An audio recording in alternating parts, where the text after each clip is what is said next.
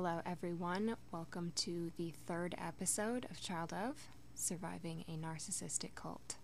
As promised, this is a continuation of the series I'm doing right now on going no contact.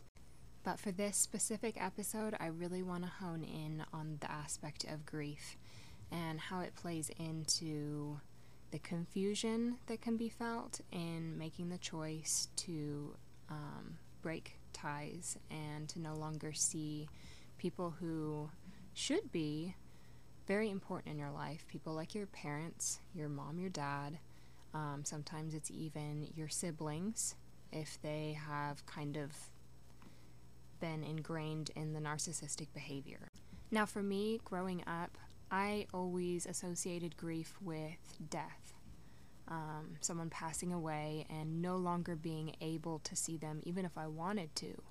So, growing up and making the decision to go no contact with specifically my father and then with other members of my family, the grief that I began to feel, it felt like a death and it was very overwhelming. And the fact that I wasn't able to necessarily call it grief for the first few years because I didn't think that it qualified. It took me a long time to understand that I could grieve something that still existed, that was still there if I decided to choose it once again. Um, it felt like I was in the process of what I now call burying the living, saying goodbye to something that still exists.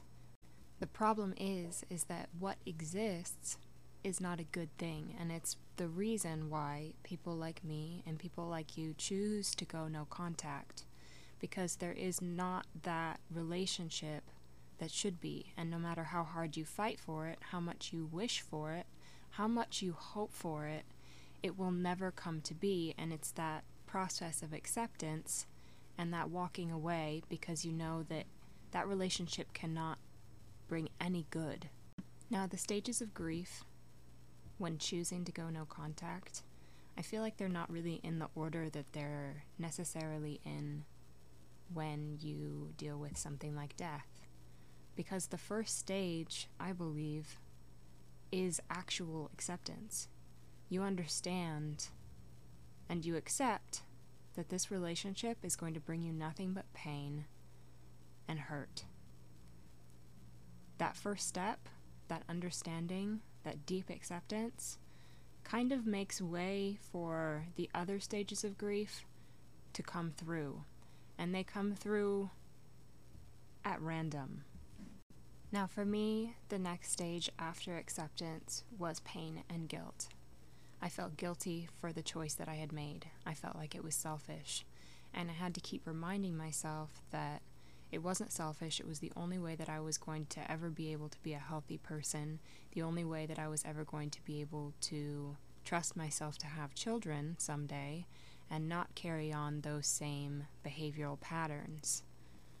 The other stages of grief came all the time. They were very jumbled, and sometimes I would experience most of them in one day or in one sitting. It was very tumultuous and very overwhelming. And when I finally understood that what I was dealing with and what I was experiencing was grief, I began to understand it and to view it as an ocean tide. Everything came in waves. Some days I was okay. Some days I felt almost normal, like nothing had happened, nothing was hurting. Other days I was deep deep in it. I was grieving, I was weeping, I was angry, and the only thing that really helped was allowing myself to feel and experience those emotions. The more I fought it, the more I tried to push away from it, the more I told myself I didn't need to feel this way or I shouldn't feel this way, the worse it got. The hardest part about the grief of going no contact is that it is a conscious choice that you're making. When it comes to death, there's nothing you can do about it, it's out of your hands. You can f- try and fight it, but nothing you, you do, nothing you think, nothing you hope for will change what is actual hard fact. That person is gone. With going no contact, that person is still there. Your hopes and dreams for that relationship still exist, and you have to consciously make the choice to dig your heels in and not go running back to that toxic relationship. For example, last year I was at my in law's house and my mother in law was talking about how great her kids are and how smart they are, and generally just verbally loving them. And I found myself going straight to the bathroom and just breaking down. These are things that I never got to hear from my parents, things that I always hoped that they would say to me.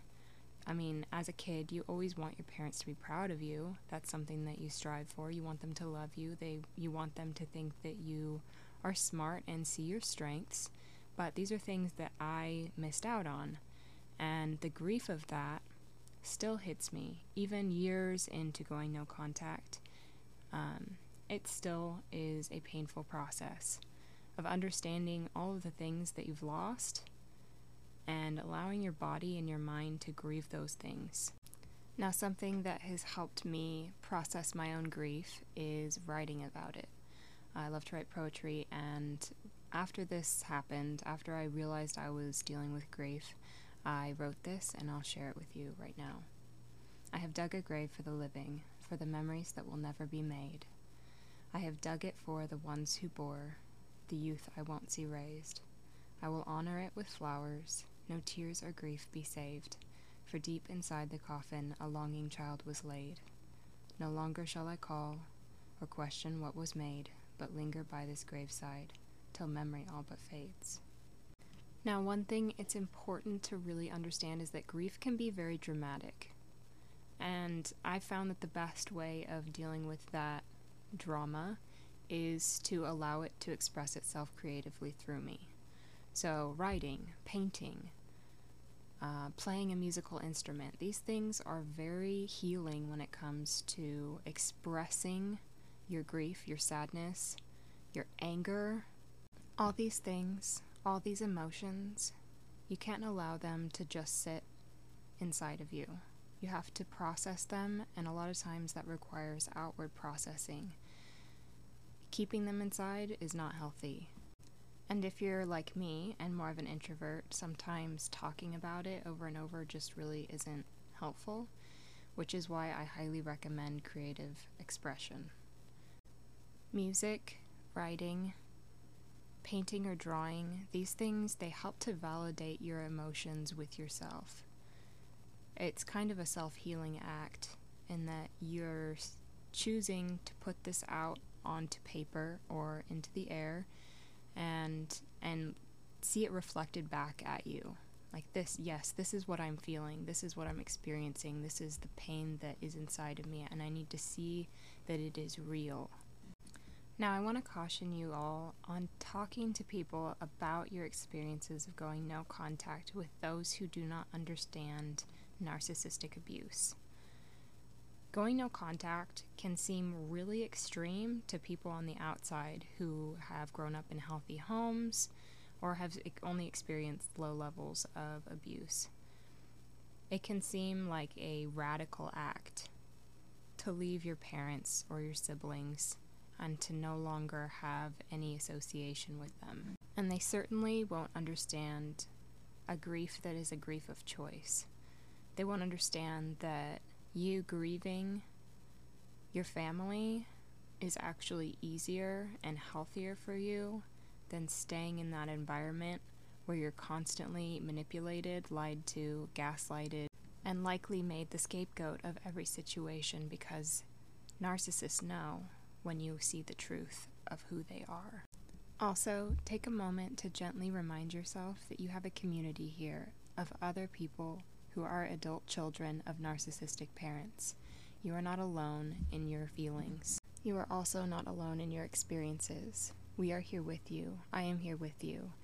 And though this community may be virtual or just spiritual, we are in this together, and I don't want you to feel alone or to feel like nobody understands because there is, and there are so many of us out there that know exactly what this is and how it feels.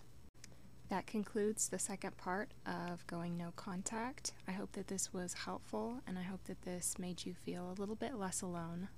Next week, I'm going to be talking about the intricacies of going no contact and how it evolves over time, how it has changed for me over the years, and how to listen to yourself and to change your rules and your boundaries as they need to change. So make sure to subscribe and turn on your notifications so that you know when that next episode comes out. Have a great week. I will talk to you all soon.